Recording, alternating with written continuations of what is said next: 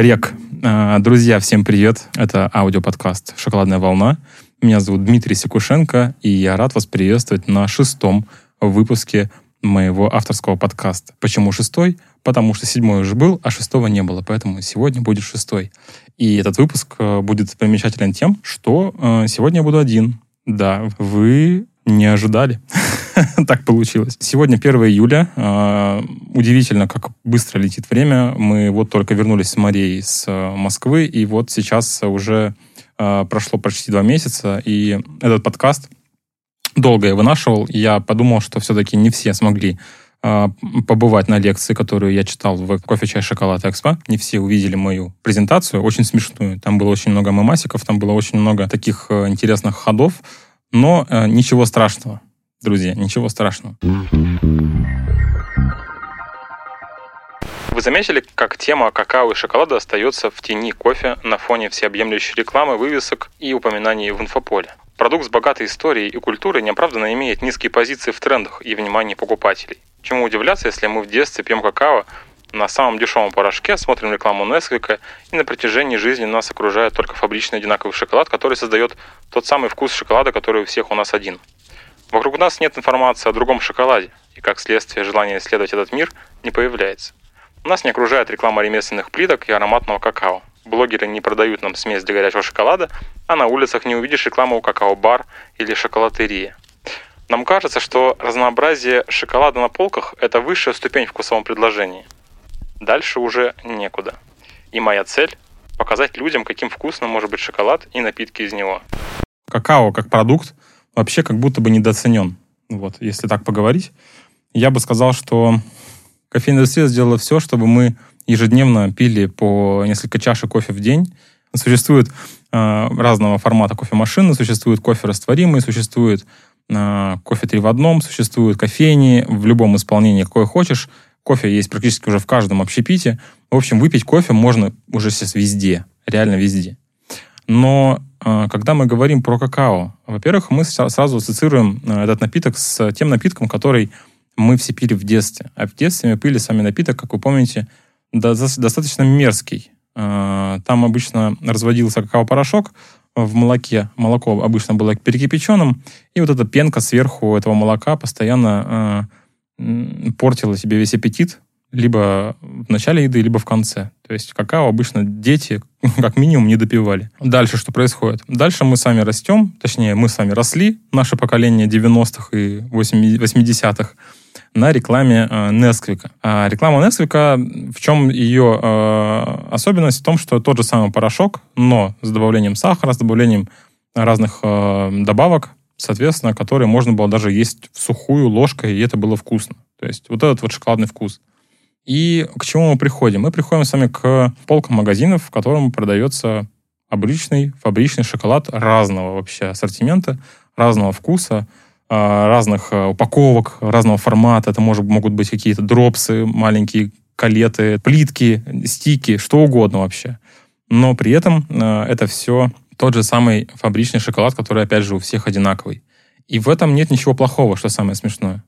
В этом нет ничего плохого, потому что, ну, вот такой шоколад, его много. Готовят огромными объемами, тысячами тонн. Естественно, это продается хорошо, это позволяет нам э, покупать шоколад в, в сегменте, который нам нравится, от пятидесяти, от сорока рублей за плитку девяносто грамм до там, пятьсот рублей за плитку, если мы говорим про какие-то там редкие, редкие экземпляры европейских каких-то марок или американских и так далее. То есть это вот тот самый уровень, на который мы можем э, претендовать. Но при этом все-таки я еще раз напомню, что плюс-минус шоколад будет одинаковый.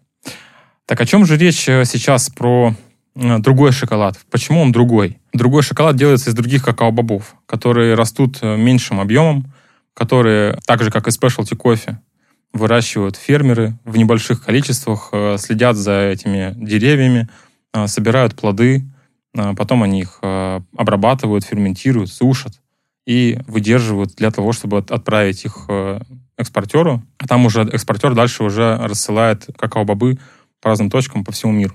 Именно с таких бобов мы и готовим шоколад, большой ассортимент какао-напитков, горячего шоколада, и готовим из этого шоколад в плитках, в конфетках, глазируем в нем наши десерты и Основным продуктом мистера Конфеткина и какао-бара Lore Story становится вот такой ремесленный шоколад с историей, с, со своими особенностями вкусовыми, со своими особенностями в производстве этого шоколада, о котором можно много рассказывать, в который хочется погрузить всех, кто до сих пор с этим шоколадом не знаком. И наша миссия, моя личная миссия сейчас в Новосибирске, эту культуру шоколада популяризировать, делать ее известнее, чтобы о ней люди узнали, чтобы у тех, кто пьет сейчас кофе и, допустим, по разным причинам не может пить кофе уже, не хочет он, не знаю, там, он уже сердце начинает э, подсказывать ему, что, может быть, друган, может, давай не будем пить кофе.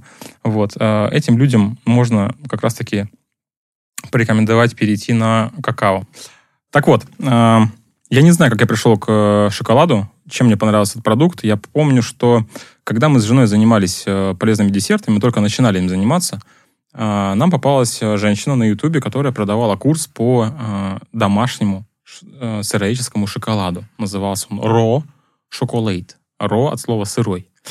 Он готовился, этот шоколад, в домашних условиях. Никаких меланжеров там не было. Предполагалось, что мы будем измельчать сахар в кофемолке и добавлять эту пудру сахарную в какао-масло и какао-порошок смешанный. Таким образом, получая шоколад, и этот шоколад можно было продавать, либо там и просто есть его самим, и это вау, как полезно. Это были вводные данные, которые мне заинтересовали, но заинтересовали они меня только потому, что я не видел похожего предложения в Новосибирске на тот момент именно вот с уклоном на полезную историю. Мы, естественно, купили этот курс, и Ирина, у меня жена, начала погружаться в эту историю, а мне это стало интересно больше с предпринимательской точки зрения. Я подумал, что это можно классно развивать и сделать пор вот туда. Как мы сегодня видим, на самом деле, на две тысячи двадцать второй год, э, я думаю, что даже пик такого шоколада пришел на двадцатый двадцать первый год, может быть, даже девятнадцатый двадцатый, когда просто вот эта зожная линейка шоколада появилась в огромном количестве на всех э, возможных площадках. На любых маркетах, фестивалях такой шоколад можно было найти. Появился гречишный шоколад на кокосовом сахаре. Очень классно стрельнула Нина Финаева со своим Nelumbary шоколадом. Все, кто открывали эко-маркеты, какие-то точки полезных десертов, полезных продуктов, они сами звонили в Nelumbary для того, чтобы заказать оттуда шоколад. Я считаю, это классный маркетинг, когда не ты уже продвигаешь свой продукт, а его хотят люди, которые считают, что этот продукт должен оказаться на полке. В две тысячи восемнадцатом году я поехал в Москву на обучение по шоколаду. Это была мануфактура фреш-какао. Я поехал на курс, который проводили, проводил Дмитрий Матейчик с, со школой Чоколоджи. Тогда эта школа еще была не такая самостоятельная. Она была как раз-таки... Вот, весь курс был построен на базе фреш-какао. За пять дней реально научился работать на меланжере, на разных железяках. Можно было сделать все, что угодно за пять дней. Вот настолько объемные знания. Я приехал обратно в Новосибирск, загорелся этой темой, мы купили оборудование, и в две тысячи девятнадцатом году э, начали готовить уже шоколад. Ну, не то чтобы массово, да, не то чтобы профессионально, но как такие настоящие крафтовики-ремесленники. То есть это был такой крафтовый шоколад. А в чем фишка крафтового шоколада? В том, что, имея изначальные продукты, да, какао-бобы, либо какао-тертое, да, и сахар, и э, мы могли создать э, любую рецептуру, которая нам нравится, мы могли корректировать э, количество сахара в шоколаде, мы могли брать разные добавки, вмешивать в шоколад, мы могли делать белый шоколад или там молочный шоколад на кокосовом молоке. В общем, э, меланжер позволяет э, быть настолько гибкими, настолько интересными э, на рынке, что, ну, это... достаточно классный продукт даже вообще во всех отношениях. То есть становишься привлекательным для сегмента, в котором ты хочешь развиваться в плане шоколада и десертов с ним. После того, как мы открыли производство, за полгода мы нашли около тринадцати партнеров. Это кофейни, кафешки, салоны красоты, какие-то разные эко-маркеты и так далее. В эти эко-маркеты и в эти точки продаж мы начали поставлять наши десерты. И увидели, что нашим товаром-локомотивом стала линейка батончиков, которые мы делали еще, когда работали дома в девятнадцатом-восемнадцатом году. Тогда стало понятно, что шоколад — это наша фишка. То есть мистер Конфеткин — это, кроме того, что это полезный десерт без рафинированного сахара, молочных и животных продуктов, это еще и компания, в которой есть вкусный ремесленный шоколад. Тогда э, сырье мы особо не подбирали, так скажем, не было уклона прям на какие-то ароматические какао-бобы. Мы э, больше э, брали просто африканское какао-тертое, более ровного вкуса. Нам нравилось э, то, что это как раз более шоколадный такой, шоколадно-ореховый профиль этого сырья. Когда мы проработали с партнерами более двух лет, мы все больше осознавали потребность в своей точке продаж. Те десерты, которые мы продавали, имели небольшую маржинальность. Те цены, которые мы давали партнерам, мы не могли зарабатывать много и держаться на плаву, так скажем, да, и развивать компанию, учитывая то, что с оптовых цен мы зарабатываем, конечно, меньше. То есть нам нужно было для того, чтобы развиваться, продавать больше десертов по розничным ценам, конечным потребителям, которые к нам, за, к нам обращаются через сайт, либо через социальные сети, либо Инстаграм и так далее. Не было стабильных продаж. Что это значит? Мы со своей стороны никак не могли повлиять на продажи в точке. Мы делали, я лично делал рекламу в соцсетях у себя, мы делали разные коллаборации с ними, какие-то акции, кросс-маркетинг проводили, но при этом я понимал, что, имея большой ассортимент в магазине, либо на в кофейне, где еще, кроме моих десертов, есть какие-то еще продукты, я не, см- не мог просто физически заставить людей продавать только мои продукты. Соответственно, я упирался в потолок. Мы доходили до, до, до определенной суммы с партнерами, и дальше мы не шли. Расширять ассортимент уже больше было нельзя, увеличивать цены было неразумным. Мы просто упирались в то, что вот мы продавали, допустим, в месяц там, на двадцать тысяч рублей десерта в одной точке. Как бы дальше мы только надо было искать новых партнеров. А следующий минус – это отсутствие контроля над продажами и общение с клиентом. Мы не могли контролировать, как продают десерты, как про них рассказывают продавцы на точке, как их презентуют бариста в чужих кофейнях, по каким скриптам они работают, при том, что мы скрипты эти давали. В любом случае, мы со своей стороны помогали познакомиться персоналу с тем, какие десерты, из чего они приготовлены и, и какие у них особенности. Но при этом, как они это делают, мы со своей стороны не могли проконтролировать. И это, естественно, минус, потому что э, в этом мог быть э, тот, тот барьер, который мешал нам э, продавать больше этих десертов.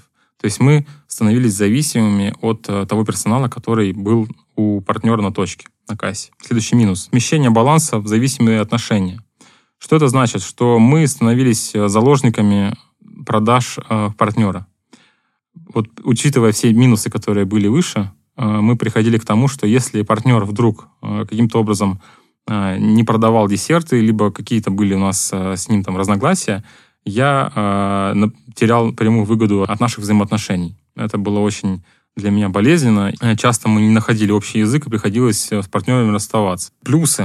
Во-первых, это расширение охвата. То есть мы, когда имели только свое производство, но не имели своей точки продаж, наличие партнеров позволяло нам охватить больше аудитории, тем более, если эти партнеры находятся в разных частях города. Мы со своей стороны говорили о том, что наши десерты можно купить ну, практически везде, где вам удобно, там, по линии метро, либо где-то еще в спальных районах, там, либо в бизнес-центрах и так далее. То есть это позволяло нам получить известность. Дальше. Партнеры, когда у тебя нет своей точки, помогают проверить жизнеспособность продукта.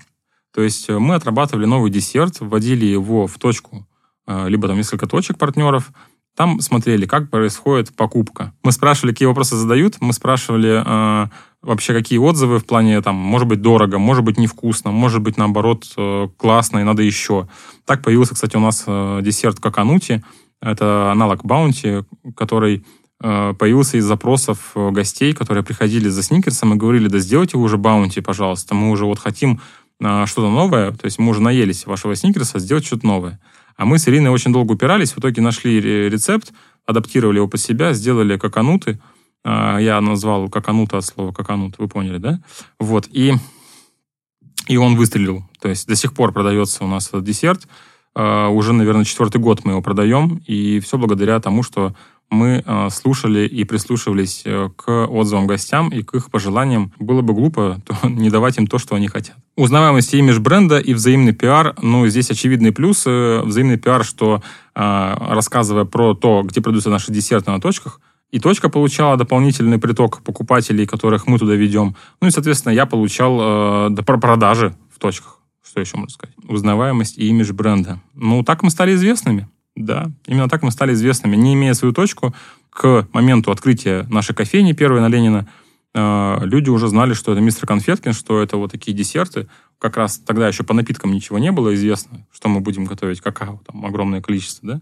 Но вот про десерты уже люди знали, и они шли как раз такие на них, к нам, на тогда еще кофейню. Итак, мы открылись, мы открыли кофейню Нам повезло открыть кофейню в две тысячи двадцатом году, когда был разгар коронавируса. Я напоминаю, да, для тех, кто уже стал забывать, что был коронавирус, мы тогда открыли кофейню.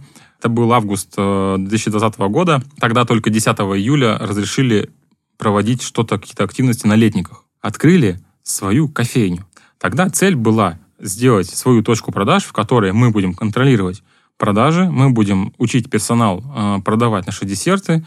Это будет фирменная точка десертов, где вы можете прийти и попробовать все десерты кондитерской, где вам про все расскажут, про философию, про продукты, про составы, про калорийность, про все, про все. Интересной маркетинговой идеей было поставить в эту точку что-нибудь с шоколадом. Я сначала думал фонтан.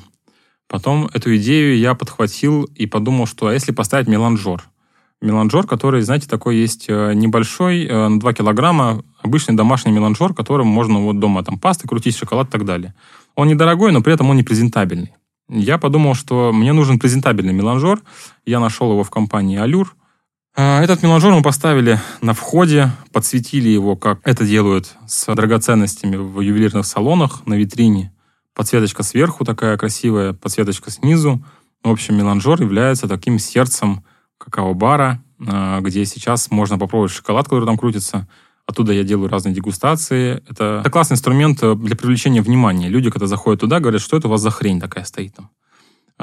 Мы говорим, в смысле, что за хрень? Они говорят, ну что это такое у вас крутится? Туда же можно отнести фразу, что это у вас там варится, шоколад варится у вас там. Я говорю, да, у нас там шоколад варится. Мы осознали, что мы находимся в таком кольце из классных игроков, которые очень здорово делают кофе. И я понял, что конкурировать с этими кофейнями все-таки не получается, потому что я как-то, ну, не кофейня. Я думаю, тогда а кто же я? Может быть, я кондитерская? Смотрю я на свою витрину в небольшом помещении, которое пятнадцать квадратов у меня всего лишь. И думаю, ну вот кондитерская, а где тогда у меня большие тортики килограммовые? А где тогда у меня красивая упаковка? А где у меня топеры? А где у меня свечки? Ну, вся, вся эта атрибутика для подарочных э, вот этих упаковок, для подарков, для каких-то там, не знаю, тортиков на заказ, не знаю, ну вот это все, где это все? Этого нет. Я думаю, так если я не кофейня, не кондитерская, вот что я такое тогда? То есть какая-то фирменная точка продаж, ну, наверное. И вот этот вопрос меня э, мучил, наверное, месяца два. То есть вот в августе мы открываемся в середине, и где-то вот в октябре я этим вопросом начинаю задаваться. Когда мы увидели, что за все время работы какао-бара, кофейни, мы... Уже сложно говорить кофейни, потому что у нас, я уже привык, что у нас какао-бар. За три месяца работы кофейни у нас продажи какао и горячего шоколада выше, чем весь кофе, который мы продаем вот по всему меню. Я реально удивлен был. Я не думал, что меланжор, который стоит на входе и крутит шоколад, он настолько повлияет на продажи какао и шоколада. С другой стороны, было очевидно, потому что у нас десерты на витрине, половина десерта, даже больше, она у нас с шоколадом. То есть конфеты, батончики, плитки, тортики. Но это все шоколад. Начали появляться отзывы в Инстаграме. Начали люди писать, что «Оу, это самый вкусный какао в городе», «Вау, я такое какао еще не пила» и так далее. И я подумал, что классно, тогда можно стать новой концепцией. Если мы не хотим не конкурировать с кофейнями и кондитерскими, тогда мы можем стать какао-баром. Так мы и сделали. Я заказал вывеску какао-бара, мы ее прикрепили внизу под козырьком. Теперь осталось придумать, что же такое в какао-баре должно быть. И в какао-баре должно быть большой ассортимент какао-напитков. Я связался с нашими поставщиками, которые находятся... Тогда еще фреш-какао, я по знакомству общался с ними. Потом я перешел в Amazing какао, потом я пошел в какао в Екатеринбург. В общем, я нашел ребят, кто делает уже bean to bar, кто делает шоколад из ароматических какао-бобов, и начал заказывать у них обжаренную какао-крупку разных сортов. Тут началась история про э, то, как мы подбирали э, вкусы шоколада. И здесь интересным моментом могу сказать, что э, не весь шоколад, который мы э, получали у себя на производстве и смешивали его с молоком, этот шоколад не весь был э, достоин оказаться в меню напитков. Только потому, что э, молоко убирало часть э, тех э, ароматических особенностей шоколада, которые как раз-таки были очень яркими в плитке, но стали практически не, неощутимыми в готовом какао-напитке. В целом, из того ассортимента, который мы получили, у нас получилось сделать небольшое меню на шесть видов какао из разных стран. Плюс мы придумали такую штуку, которая называется теперь какао-крафт. Когда мы начали приближаться к Новому году, я придумал, что было бы круто сделать какую-то активность, которая привлекла бы к нам побольше новых э, людей. Я подумал, что же можно сделать такого с напитками, чтобы э, это было чем-то новым для людей. И я дал задачу своим бариста придумать какао с какими-то добавками. По примеру, допустим, рафов или латте, э, когда добавляются разные там, апельсиновый джем, какие-нибудь ореховые пасты и так далее. А в итоге мы сделали фестиваль какао, который э, очень круто зашел. И это был, получается, март у нас. Мы подготовились за январь и февраль, отработали напитки, поставили их в меню и сделали фестиваль напитков какао. Это были пять вкусов: лесной орех, соленая карамель, банановый, острый и апельсиновый. В общем, в чем фишка? Когда мы сделали этот фестиваль какао, во-первых, мы много где об этом рассказали, это был инфоповод. Во-вторых, в головах у людей не было понимания, что же такое фестиваль какао. Потому что все привыкли, что какао — это вот напиток, приготовленный из такого одинакового шоколада. Мы делаем такой фестиваль, и люди приходят, берут один напиток, им очень нравится. Они такие: «М, классно, осталось еще четыре напитка, я возьму еще э, завтра или вернусь там вечером, попробую еще один напиток». А таким образом мы за месяц продали тысячу двести какао-напитков, когда до этого мы продавали в два раза меньше. Со следующего месяца, с апреля, мы ставили в меню этот ассортимент какао-напитков, и после этого продажи какао значительно увеличились и закрепились на отметке там, полторы тысячи порций в месяц. Казалось бы, немного, друзья, но не забывайте, что это какао, это не кофе. Если кофе продается в кофейне там, литрами, можно его там, сотнями литров можно записывать кофе. А для меня было вообще удивлением, как можно взять и продавать какао вот в таком количестве. Возможно, вас это никак не шокировало, друзья, но когда ты делаешь это все на глазах у себя, и второго такого опыта нету, где можно взять и повторить за кем-то, сказать, что вот они сделали фестиваль какао, и давайте и мы сделаем фестиваль какао. А нам не на кого было равняться, и мы придумали это все сами. И когда у меня продажи какао было четыреста-шестьсот стаканчиков в месяц, а потом вдруг тысяча двести. Для меня это стало, я бы сказал, удивлением. На следующий блок давайте поговорим с вами про семь шагов в работе с bean to bar шоколадом, какао-баре. Ну, во-первых, это неизвестная технология, которую нужно рассказать простым языком и создать ценность для гостя. Требуется обучение и вовлечение бариста и погружение в основы.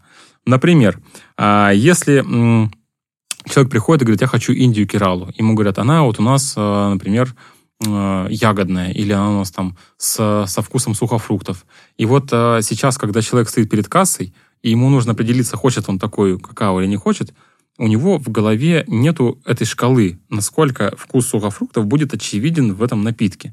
Можно догадываться, что он будет еле заметным, можно догадываться, что он будет сильно ярким. То есть задача бариста — объяснить ему так, чтобы он понял ту мысль, которую пытается донести ему бариста. То есть именно вот в том, вот в том количестве вкуса, сколько а, там содержится. Потому что когда мне говорят, что какао с а, вишневым вкусом, или там во вкусе будет вишня, я думаю, ну, наверное, там сейчас будет какао, и еще будет вишневый такой классный такой шлейф, и мне очень понравится. В итоге я беру, и самое грустное, если я не понял, если я не почувствовал эту вишню, то я почувствую, что меня обманули. Потому что мне обещали вишню, а я пью, что-то там вишни нету. И это, конечно, грустно. Второе. Bean to bar дорогой. Даже в сравнении с какао-порошком, либо с готовым шоколадом, работать в нем дорого, если даже покупать его ну, в готовом виде у тех ребят, у которых мы берем. Поэтому, если хочется работать на таком шоколаде, желательно иметь свою какую-то точку, на которой ты будешь его производить. То есть свое производство. Ну, там, меланжор тот же самый, да, иметь. Но это вложение. Поэтому тут надо выбирать. Если ты хочешь попасть вот в эту нишу ремесленного шоколада и при этом выдавать хороший напиток с хорошей себестоимостью, наверное, стоит его делать самому.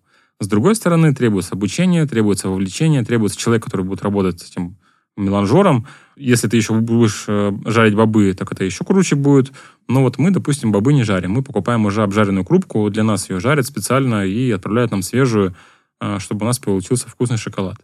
Я думаю, что мы пройдем, придем к процессу жарки какао-бобов, наверное, когда у нас будет, ну, еще одна-две точки таких какао-баров, когда мы совсем уже не будем справляться, и тогда уже можно открывать свое производство, чтобы себя э, как раз-таки снабжать готовым продуктом. Давайте на этом основе. Третье – это риск непостоянного вкуса. В силу того, что bean to bar имеет нестандартную, нестабильную вкусовую составляющую, он может быть разным. И здесь э, есть шанс э, пролететь чуть-чуть со вкусом, потому что когда вы настроились, что у вас Индия Керала должна быть, допустим, одного вкуса, а потом вдруг через три месяца или там через полгода у вас разные какао-бобы, по-другому где-то их пожарили, либо вы их там не доконшировали. То есть очень много процессов, которые влияют на конечный вкус шоколада, и они как раз-таки могут э, искажаться в готовом напитке. И здесь, э, опять же, как можно решить этот вопрос? Э, можно решить его контролем за всеми этапами производства готового шоколада. Э, даже если что-то у вас поменялось вдруг на этапе, тогда нужно откалибровать свои вкусовые ощущения а, на готовом напитке. И после этого придется скорректировать описание какао для того, чтобы говорить правду гостю, а не говорить старую информацию, когда шоколад еще был в тот раз таким, а у вас он уже поменялся, ну, будет некрасиво. А, здесь стоит сказать, что не весь шоколад подходит для какао. А, шоколад с, с богатой ароматикой, такой как там мараньон, он никак не раскрывается в молоке. Поэтому для того, чтобы получить классный какао или классный горячий шоколад, который будет ярким на вкус и отличаться от других напитков в меню, стоит выбирать э, яркие сорта, которые действительно отличаются друг от друга еще на этапе даже просто какао-бобов. Чувствуется, что они разные. Например, как это Гондурас, например, да, который там будет дымный, э, табачный, такой с запахом сена, не знаю, чего-то такого, да, копченого. Допустим, взять какую-нибудь, например, Коста-Рику, которая будет такая ягодная, сладенькая и приятным послевкусием, сливочным, да, то это совсем, совсем разный какао получится. Но когда мы берем, допустим, там два-три вида шоколада, которые имеют похожие вкусовые ощущения, то у нас получится одинаковый какао. И смысл от того, что у вас в меню появится ассортиментная линейка исходного сырья там, в десять пунктов, но при этом три из них одинаковые. Ну, в чем тогда идея ваша была? Итак, друзья, пятый пункт – это вкусовщина. Что здесь можно сказать? Что большинство людей привыкли пить какао горьким, пить какао из фабричного шоколада, который добавляет, в который добавляют ваниль или ванилин, что еще хуже. Вот. И ну, у него обычный ровный шоколадный вкус. И когда вы предлагаете таким людям какао или там горячий шоколад на ароматических какао-бобах, то мы рискуем не попасть во вкус, потому что люди не ожидают почувствовать в шоколаде кислинку или какую-то фруктовую ноту или что-то еще. Им хочется вот что-то, вот консерватизм. Хочется консерватизм. Поэтому я думаю, что здесь выходом из этой ситуации стоит просто иметь у себя в меню классический шоколадно-ореховый профиль, например, какую-нибудь Африку или, например, какую-нибудь, ну, Африку. Дальше, друзья. Следующая особенность – это субъективная оценка бариста. Когда приходят гости и спрашивают, а что же мне попробовать первый раз? Я ни разу у вас ничего не пробовал. И когда у вас нет плана продаж на баре, когда у вас ваши баристы не понимают, что им продать лучше сейчас и где больше маржинальности, они продают то, что нравится им лично. И им лично нравится, допустим, какой-нибудь у вас сорт. Например, это будет какая-нибудь Перу Амазонас, например. И вот вы увидите в конце месяца, что ваши бариста продают Перу Амазонас в огромном количестве. А зарабатываете вы больше, например, на Коста-Рике. Вы говорите, ребята, а какого черта вы продаете Перу Амазонас? Они говорят, так он же вкусный, он же классный, он такой легенький, он всем нравится.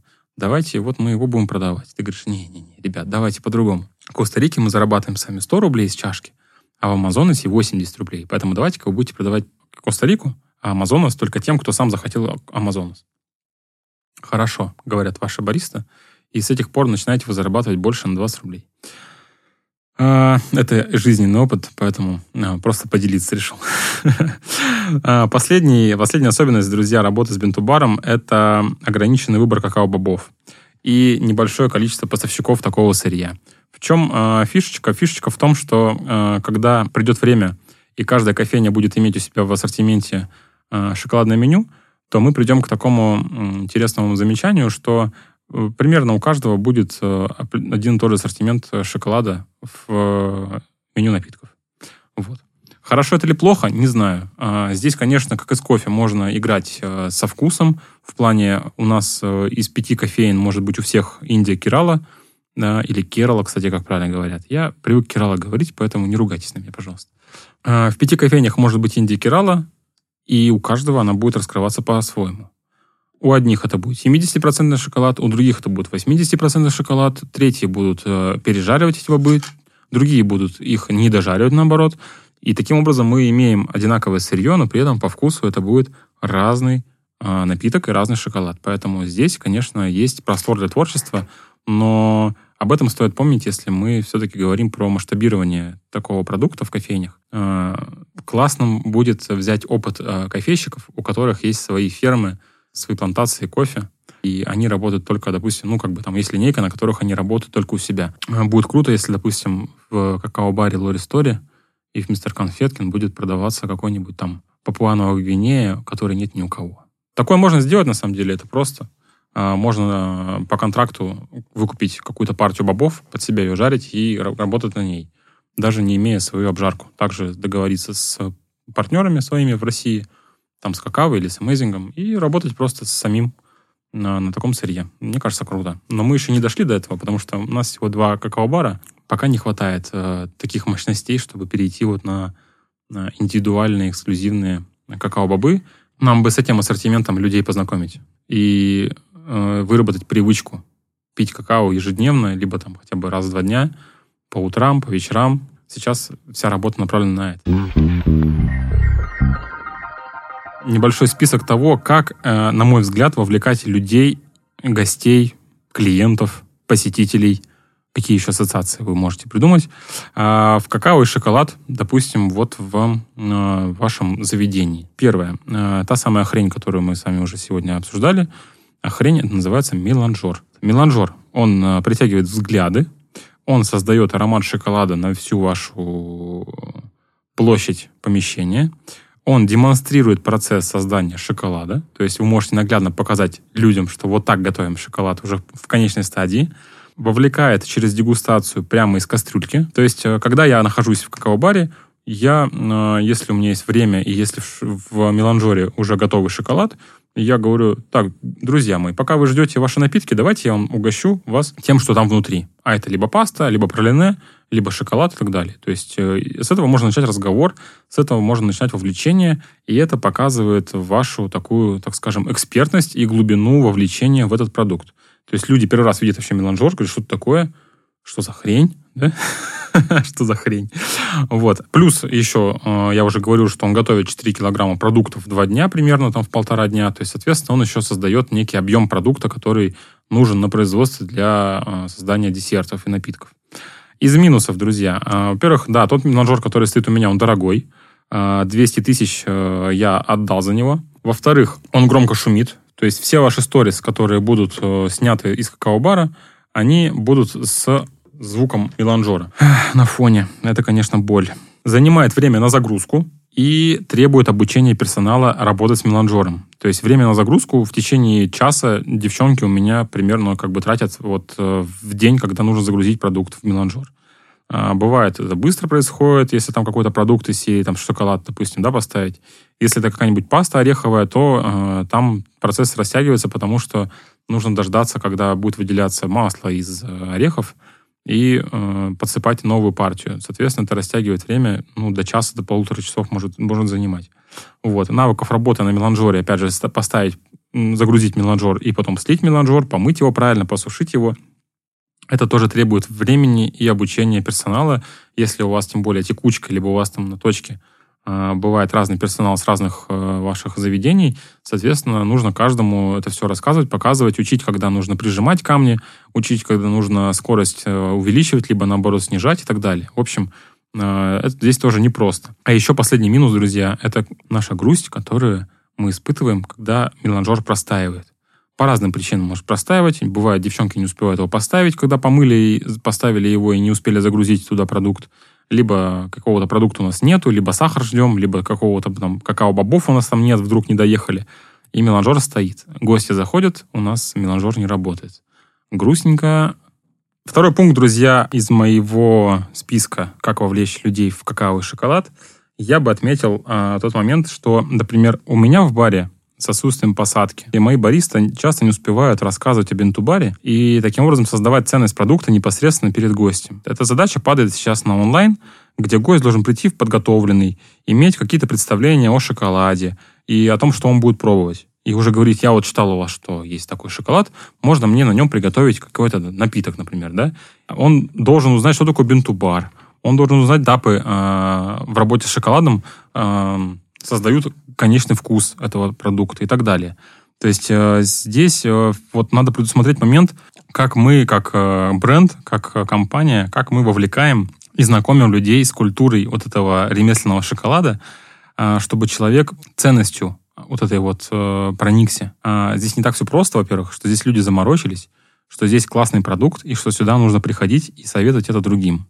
Вот эта задача, она одна из самых сложных и одна из самых интересных, и, я бы даже сказал, одна из самых творческих. То есть здесь очень много вариантов, как можно вообще э, подходить к человеку. Я вижу здесь вариант с плакатами, э, например, в офлайне, если мы говорим, то есть какие-то плакаты, какие-то информационные э, доски, где можно, пока ты ждешь напиток, пока ты ждешь десерт, почитать про десерты, про шоколад, как он готовится, как выбрать шоколад правильно, чем отличается фабричный шоколад от ремесленного и так далее. То есть пока ты, допустим, ждешь, ты можешь уже почитать и уже как-то поймешь, что в итоге ты заказываешь здесь. Либо еще не заказываешь, к чему ты готовишься. Я считаю это важным. Возможно, еще даже было бы круто сделать экран, на котором показывать разные красивые ролики из тех стран, где растет какао, как его собирают, как его ферментируют, как его вообще готовят на плантации перед тем, как отправить уже в другие страны. Это очень интересно. Я сам люблю на это смотреть. И вот это помогло бы, наверное, нам даже задержать гостя в помещении для того, чтобы вот донести до него вот какие-то такие смыслы. Третий пункт, друзья, это соцсети. Здесь важен визуальный и описательный контент. Я считаю, что у многих производителей шоколада, у моих коллег в Инстаграме как будто скопирован один текст. Все эти истории про майя, ацтеков и какие-то вещи про то, как шоколад появился в России, что он такой суперпопулярный, что там вот это все одно и то же. Короче, Википедия вот эта вся, она уже на самом деле мне лично надоедает. Я хочу рассказывать людям про какие-то эмоции. Здесь важен, важно донести конечный результат этого шоколада, что человек почувствует, зачем ему этот какао. А ему он нужен для того, чтобы почувствовать эмоцию, почувствовать какой-то эффект от выпитого напитка, либо в моменте этот эффект, либо после того, как он выпил напиток. И об этом нужно рассказывать, что он получит, какой там будет вкус, какая текстура, как он нежно раз, не знаю, разливается у вас во рту, и вы чувствуете там сливочный вкус вместе с какими-то фруктовыми оттенками там, и так далее. Это все вкусно надо упаковывать. Плюс красивый визуальный контент, как готовится какао, как готовится шоколад, как он там как-то классно стекает и так далее. Вот это вот все помогает нам, как индустрии, я бы сказал, не конкретно бренду, да, как индустрии шоколада, вовлекать людей через эмоции, через какие-то ассоциации вот в этот продукт. Четвертое – это дегустации. В данном случае мы сейчас поговорим про бар. На баре дегустации шоколада нужны, и это помогает людям, кроме того, чтобы рассказать про вкус шоколада, мы, конечно, таким образом можем дать попробовать то, о чем мы говорим, для того, чтобы подготовить человека к тому, что он сейчас будет пробовать. Если мы говорим, что шоколад цветочный, с красными ягодами и пряностями, безусловно, это красиво звучит, но когда у вас э, есть возможность человеку дать монетку или там кусочек шоколада такого, для того, чтобы он с, сопоставил ваши описательные красивые слова с тем, что у него во рту, это будет э, больше э, работать на продажу и создаст более яркий эффект от такой пары. Дегустация может быть еще как отдельным э, мероприятием, как это делаю я. Здесь э, классно создавать интригу, сравнивать с известными фабричными плитками, заигрывать с гостями, говоря о том, что попробуйте сейчас, вы удивитесь, какой шоколад бывает вообще на вкус, потому что тот шоколад, который вы пробовали, это совсем другое. Шоколад горький может быть не горьким и так далее. Можно как раз-таки здесь узнавать, какой шоколад любят люди. И по моим наблюдениям, больше всего люди любят молочный шоколад. Я приходил такой к мысли, что, скорее всего, потому что он сладкий, более сливочный и более привычный как десерт, потому что горький шоколад много себя дискредитировал тем, что его реально часто не хочется есть, потому что он горький, реально горький. Вот это не тот шоколад, который мы сейчас вот используем в какао-баре, да, про который мы говорим, про bean to bar шоколад. А это тот шоколад фабричный, в котором пережженные какао-бобы с очевидной горечью и коротким послевкусием неинтересным. Такой шоколад не хочется есть. Поэтому, если сравнивать, какой шоколад покупать, конечно, люди скажут, что молочный. Ну, я бы, наверное, тоже выбрал молочный. Поэтому дегустация отдельным мероприятием очень круто позволяет, во-первых, снять такой, знаете, статистику с потребительского поведения, узнать у людей, что они любят есть, какой шоколад они выбирают, как они думают, когда выбирают. Это очень интересно понять. На дегустации, во-первых, очень здорово проявить свою экспертность, рассказывать, рассказывать про то, как происходит вообще сбор урожая, как происходят все стадии подготовки продукта к тому, чтобы какао-бобы стали готовой плиткой шоколада. Это очень интересно. Плюс вовлекать через видео, через какие-то картинки. Ну и, естественно, больше общаться, больше интерактива с гостями. В общем, это круто. Это прям отдельное мероприятие. На него можно продавать билеты на участие, отдельно монетизировать. Вы воспитываете адвокатов бренда и воспитываете адвокатов продукта. То есть эти люди потом будут рассказывать всем о том, что они поели реально классный шоколад, они знают теперь, где он продается у вас в городе, они знают, как он правильно растет, как его правильно там обрабатывают, да, как его правильно подготавливают. Они становятся информированными об этом продукте, и у них появляется уже некая, ну, не экспертность, но, давайте скажем, они становятся осознанными в выборе шоколада. Вот так. Они используют уже те техники, те, те знания, которые они получили у вас на дегустации. Шестое, друзья, это отзывы. Отзывы классно работают с привлечением гостей в какао и шоколад, потому что если мы говорим про какао-бар, то люди, которые хотят прийти первый раз в какао-бар и услышали, что это очень интересная концепция, они приходят, но перед этим читают отзывы. И вот на основании тех отзывов, которые у вас есть, а они должны быть у вас в большом количестве, и всякие разные, и негативные, и положительные, и на все отзывы вы должны отвечать так, чтобы это всегда было в плюсе к вам, да, вы оставались в плюсе. То есть даже если пишут, что ваш какао там невкусный, и я его не хочу пить, вообще зря деньги потратила, вы должны ответить так, что, э, ну, к сожалению, вам не понравилось, такое бывает, возможно, вы привыкли пить какао э, из... шоколада фабричного производства, потому что действительно разница ощутима во вкусе. Скорее всего, просто мы не попали в ваш вкус, ничего страшного. Приходите, попробуйте наши другие напитки, либо другие десерты, не расстраивайтесь. Такое бывает.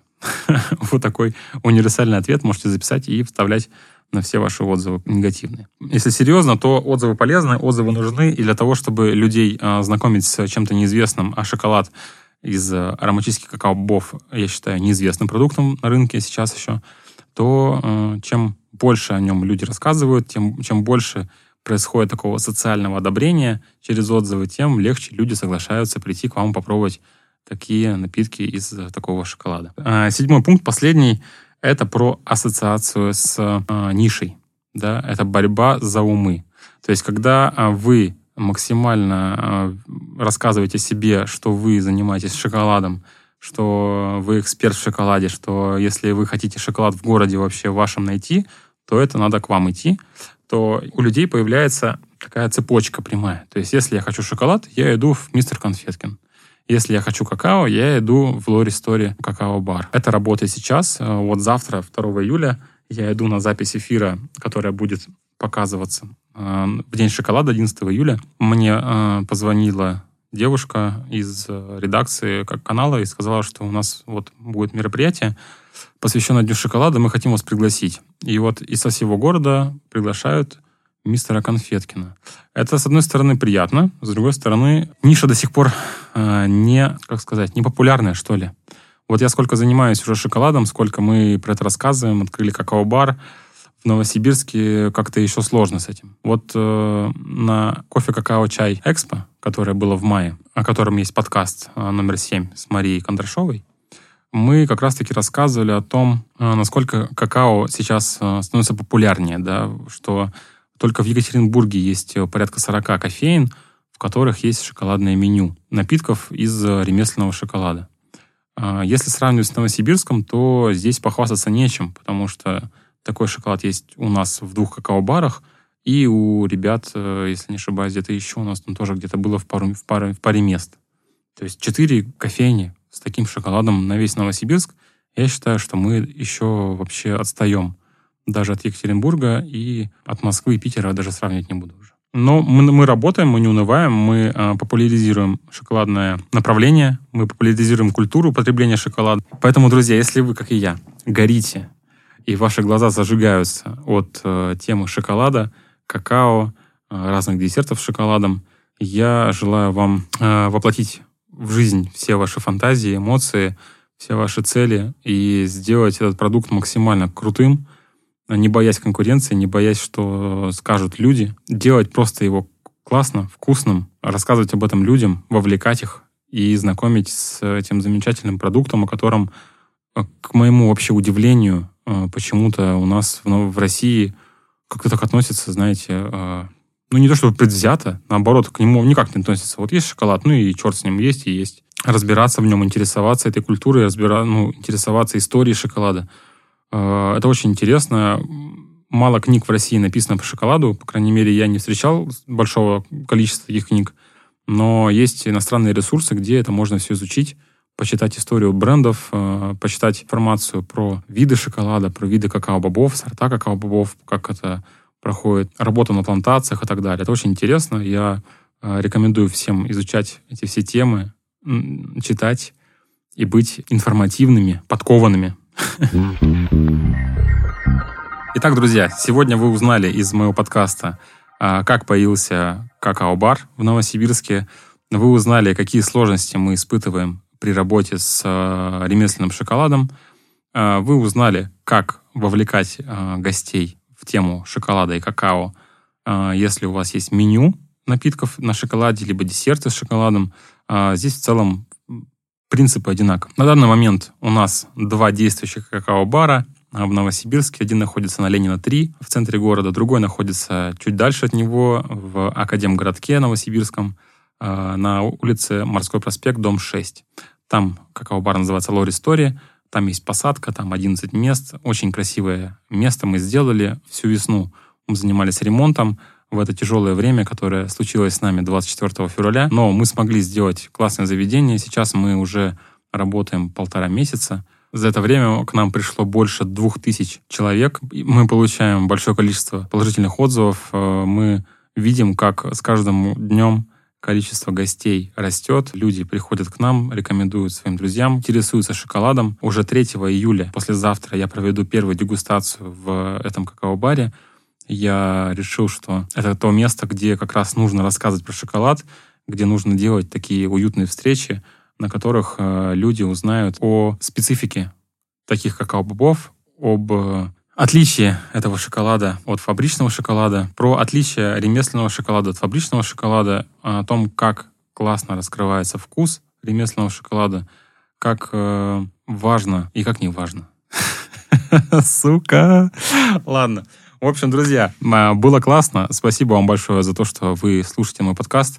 Напоминаю, что меня зовут Дмитрий Секушенко, я основатель кондитерской «Мистер Конфеткин» и э, какао-бара Lore Story. Это был шестой выпуск аудиоподкаста. Подписывайтесь на нас в соцсетях, э, все ссылочки в описании есть. Все платформы аудио, на которых есть подкасты, там тоже эти выпуски есть. Слушайте другие выпуски, комментируйте, задавайте вопросы, ставьте лайки, ставьте оценки, пишите комментарии. В общем, делайте все, что хотите. Я буду рад вашей обратной связи. Спасибо всем, до скорых встреч. Дальше будет классно.